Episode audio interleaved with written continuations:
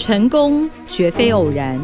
最真实的奋斗历程，最深刻的创业故事，都在头家开讲。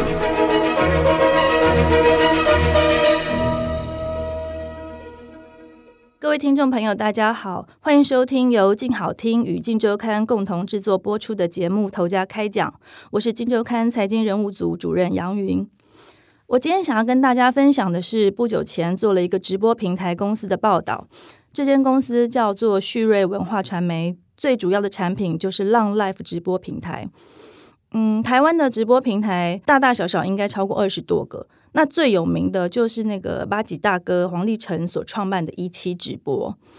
在知名度上，浪 Life 可能没有一期直播这么有名，但是呃，其实它的 APP 下载总量已经破五百万，是台湾市占第一。我在做这个报道之前，对直播平台这类公司的认识其实很浅，可能就跟大家一样，呃，刻板印象就是，嗯，直播主都是辣妹啊、正妹，然后宅男会抖内哦送那个虚拟的跑车啊、钻戒、游艇。名牌包，那你抖内大户有时候就可能可以私下约主播出去玩。那我自己的同温层里面，是没有任何朋友在当直播主，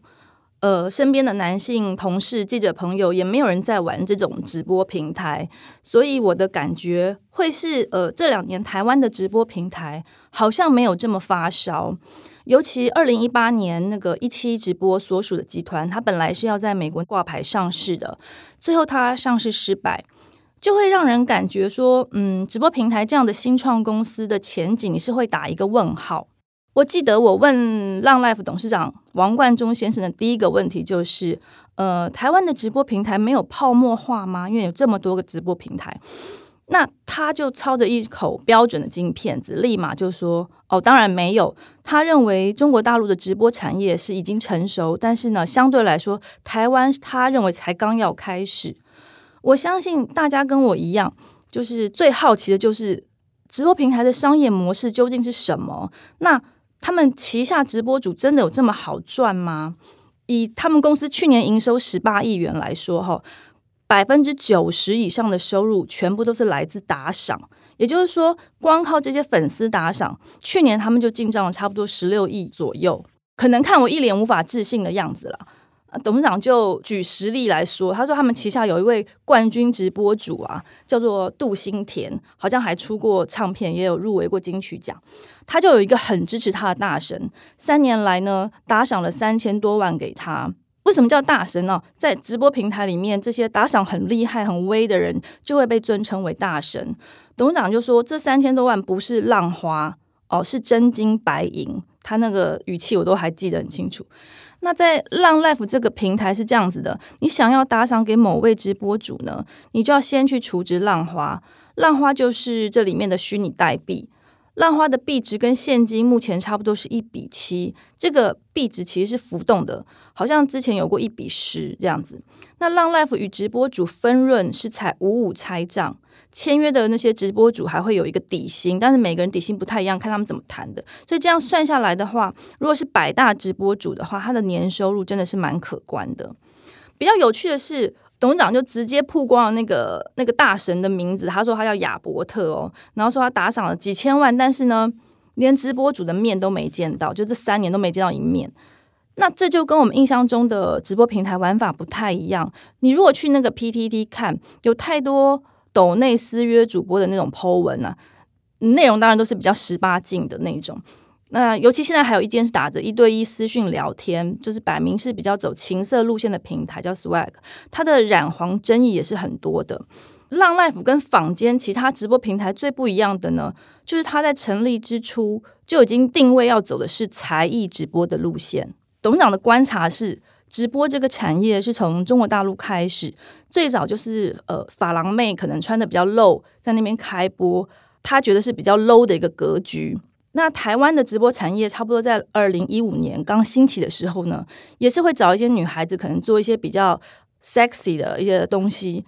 这个路数他觉得是很快可以成功，但是大家就会把直播平台会贴上一个陌生交友的那个标签。所以他也很感谢哦，譬如早期这些人，他们让这个直播很快让大家知道，同时他也很矛盾，他觉得大家又会把他贴上一个陌生交友的平台的标签。比一期直播晚两年开台的浪 life 呢，他当时就认为这样的商业模式是走不远的，所以他分析交友为目的的这种形态只有两个结果，一个就是他追到了这个主播。那他就可以不用再打赏了，因为他就私下一直摆东西给他就好了嘛。那另外一个是，如果你都没追到，那你就也不愿意再打赏了。所以这个他认为这个商业模式是不可能会走长长远的。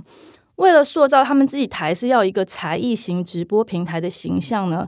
浪 life 最早的一批直播主是街头艺人，就是他签了大量的街头艺人。他就有也有举例，他说以他们现在的他们的营运长叫武传祥，他就是他们第一个直播主。武传祥当时在直播的时候叫吴老千，他是北医大戏剧系毕业的，本来是在咖啡厅圆桌表演魔术，那后来就被延揽加入了浪 life，那一路就做到营运长，所以就是也蛮励志的。在那个董事长的眼中呢，不涉黄这件事情呢，就是不染黄。对于一个直播平台是非常重要的，所以他也一直标榜自己是绿色直播。那他们也管得很严啦，所以都会监控。他是这样说：他说，如果直播主呢稍微露一点事业线啊，譬如三公分，他第一次他就会先警告，因为有人在监控嘛。啊，第二次你如果还露呢，他就不准你开播，可能就会让你停播，惩罚你一下。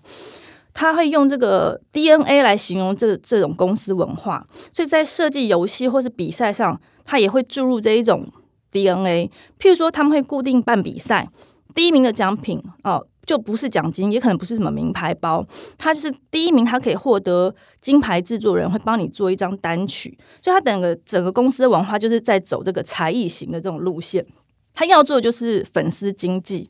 那像你打开那个他们的 APP，除了有直播组的排行榜，那还有一个富豪榜，就是这些打赏大神们，他们也有个排行榜。呃，我有看一下他们上面的数字，都是非常惊人的。我算了一下哦，那个月排行榜冠军的富豪，他一个月等于抖内的差不多两百多万台币给那个主播哟。我就会很好奇，说到底是哪些人在打赏？那董事长也也蛮坦率的，那他就会认为说，呃，这些打赏比较惊人的大神们，大多都是手上现金流比较多，可能又比较宅的一群人。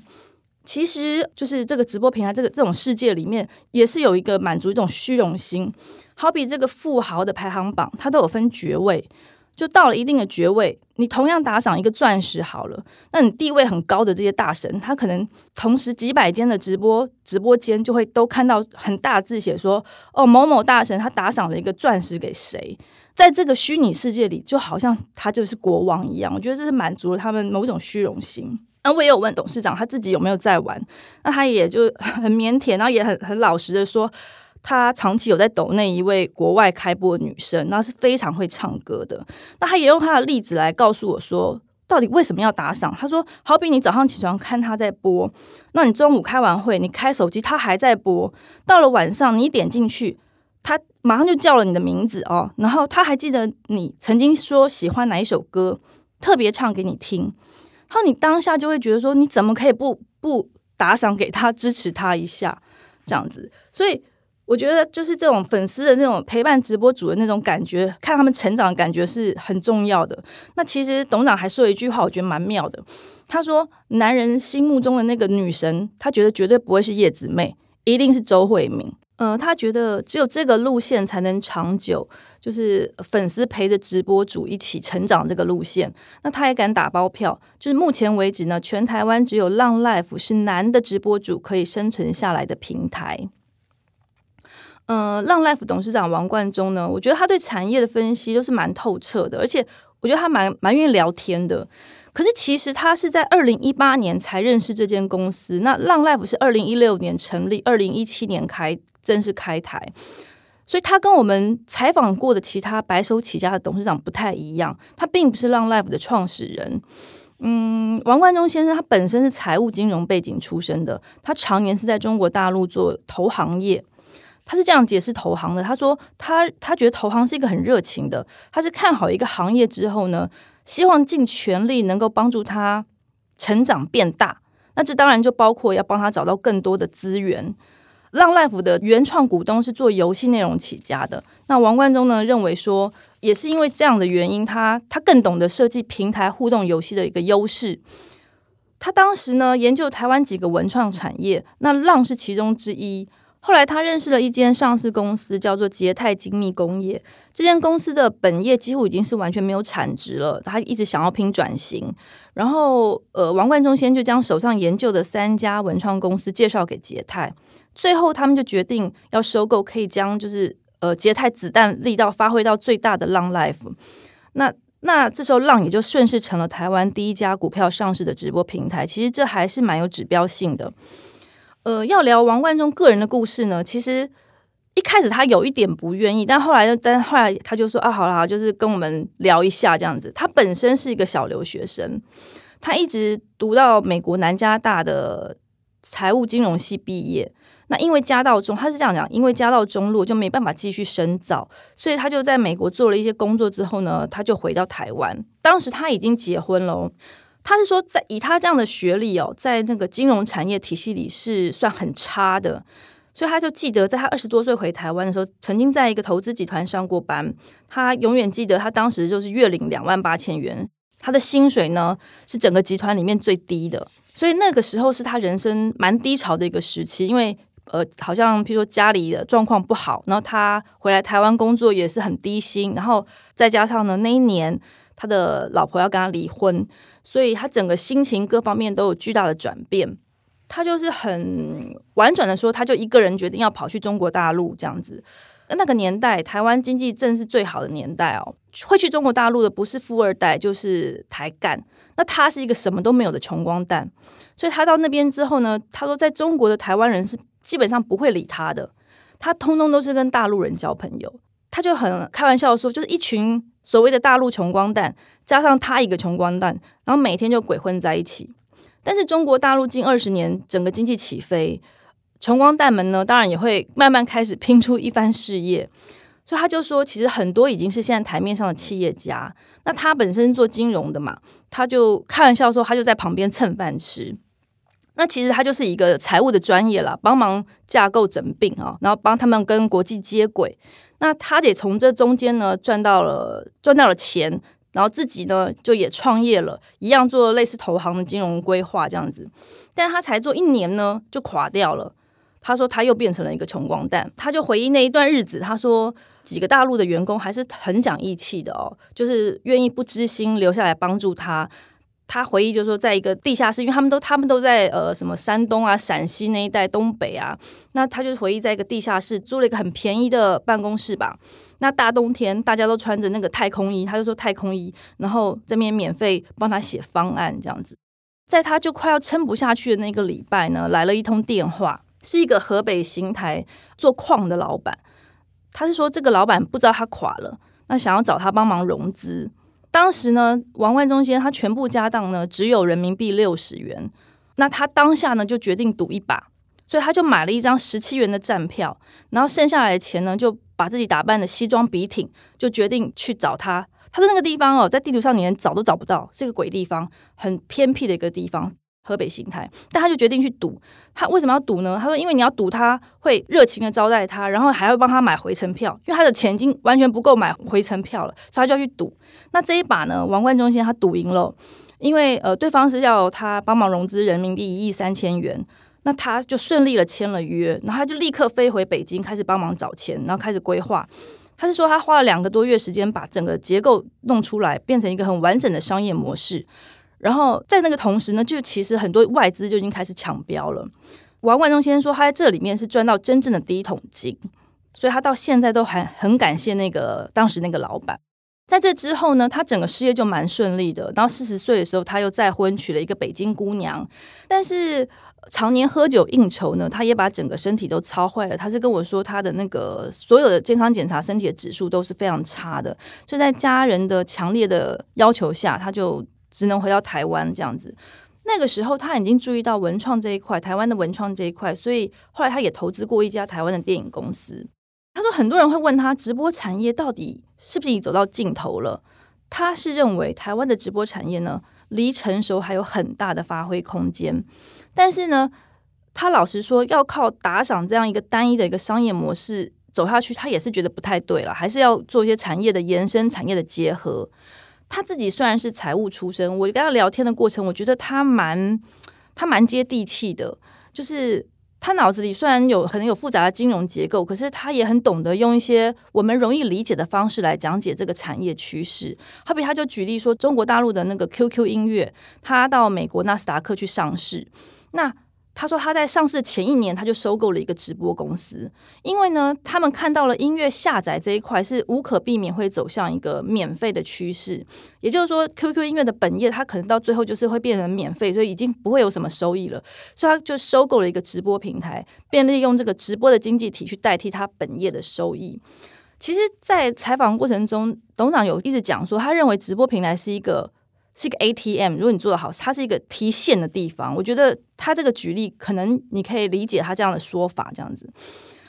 嗯，那直播打赏它的变现能力虽然很高，在他的看来，还是要跟其他产业结合，让整个产业升级。所以，他促成捷泰精密收购浪 Life 之后呢，他就变得有更多的资金可以让他做更多的发展。所以，他未来也会往海外去布局，好比日本、香港、泰国，他已经开始谈了。那聊到这里，我相信有些人可能会跟我一样，开始去对开播这件事有一点心动。但是其实要当百大直播主，当然没有那么简单。哈，你必须要付出很长的时间去开播，你可能要规划你的内容，而不是真的随便。打打屁就可以的。我跟他们的营运长聊过，他说他觉得最少你要播三个小时以上是最基本的。那那个他们的营运长那个武传祥先生，他曾经试过开播三十个小时马拉松的播这样子，然后夺得那次比赛第一名。所以他其实还是一个蛮辛苦的事情。